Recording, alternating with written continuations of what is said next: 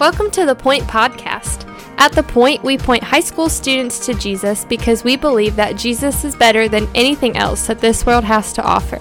We hope that this podcast is an encouragement to you in your walk with Christ, but that it does not replace the time you're already spending with the Lord. Thanks so much for listening, and here's our awesome high school youth pastor, my husband, Justin Kinley. Hey, what's up, students? Happy Monday. Hope you're doing good. And uh, man, praying for you as you get, uh, for many of you, get your second week of school started. Praying for you today. And uh, man, excited to see what the Lord's going to do in your life this school year. Uh, but today we're walking through First Chronicles chapter 20. And uh, I'm not going to lie to you, this is a straight up, um, very convicting passage for me. So j- just a reminder, we talked about two weeks or two days ago, I think it was in chapter 18, where, man, really the book of Chronicles only paints David in a positive light, right? And now we know from 1st and 2nd Samuel that David had some issues too, particularly his sin with Bathsheba, um, some issues with his family. I mean, David uh, was a great king in a lot of ways, but he also had some issues. But the book of Chronicles doesn't really point that out. And it's not trying to hide those because the author knows you can just go read it, but, it, but it's got a bigger picture in mind where it's pointing us towards um, re- really what the true messianic king in Jesus is going to look like and what we should be hoping for.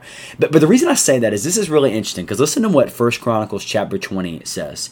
In the spring of the year, the time when the kings go out to battle, Joab led out the army and ravaged the country of Ammonites and came and besieged Rabbah. But David remained at Jerusalem.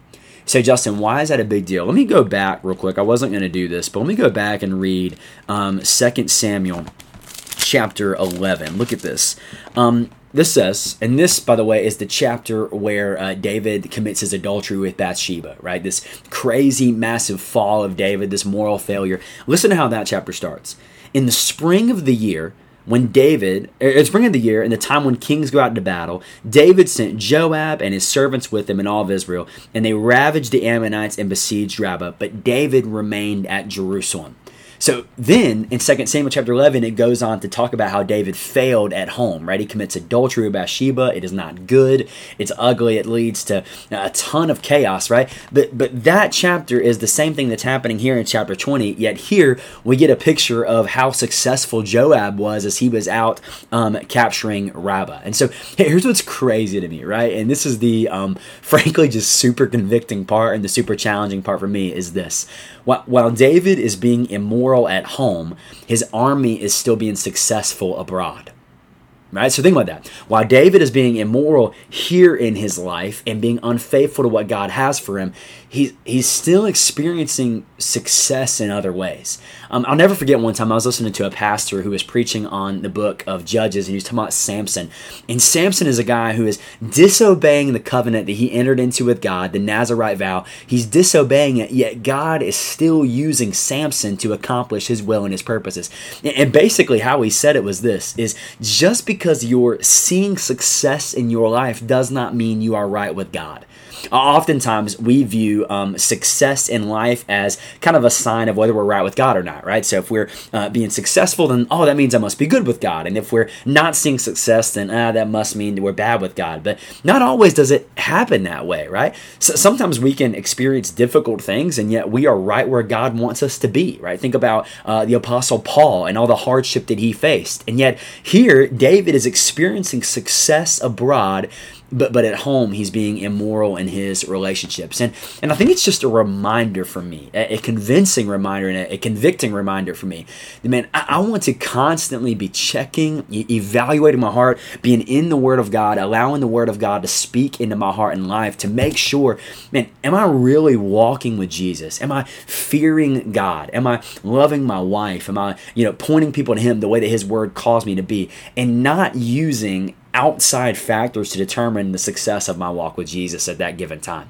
I hope that makes sense and I hope that challenges you the way it challenges me because here we see David is at home. He's doing something that is not supposed to be doing, but yet his, his army is still having success out there. That God is still able to use his army to accomplish his purposes, even when David is committing this egregious sin. And man, man it just reminds me just challenges me. That man i want to be a man of god who no, no, matter if i'm experiencing success in life or failure in life no matter if i'm anywhere in between that i'm constantly reevaluating my walk with jesus shining a light by using god's word on my life to see um, man, man where do i need to repent? Where do i need to follow jesus more closely? Um, because not, not all the time does outward success determine uh, how i'm walking with the lord. And so i feel like my words got a little jumbled there. I hope they didn't um, but as always man i think this is a good chance to remind you, as always, if you ever hear an episode and you're like, "Hey, I want to, I want to talk more about that," I promise you, um, we are open to that discussion, and we want to talk about what this means for your life and my life. And so,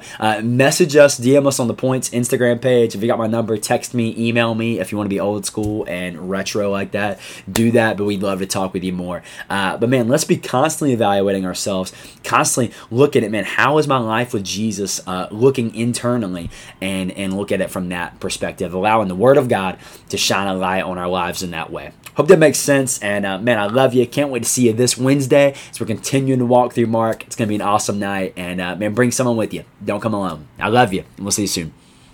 Thanks so much for listening. The Point is a ministry of First Baptist Church Indian Trail for high school students. We offer life groups every Sunday morning at 8, 9:30, and 11 o'clock, and we meet on Wednesday nights at 6:15. For more information, you can go to our church's website at fbcit.org.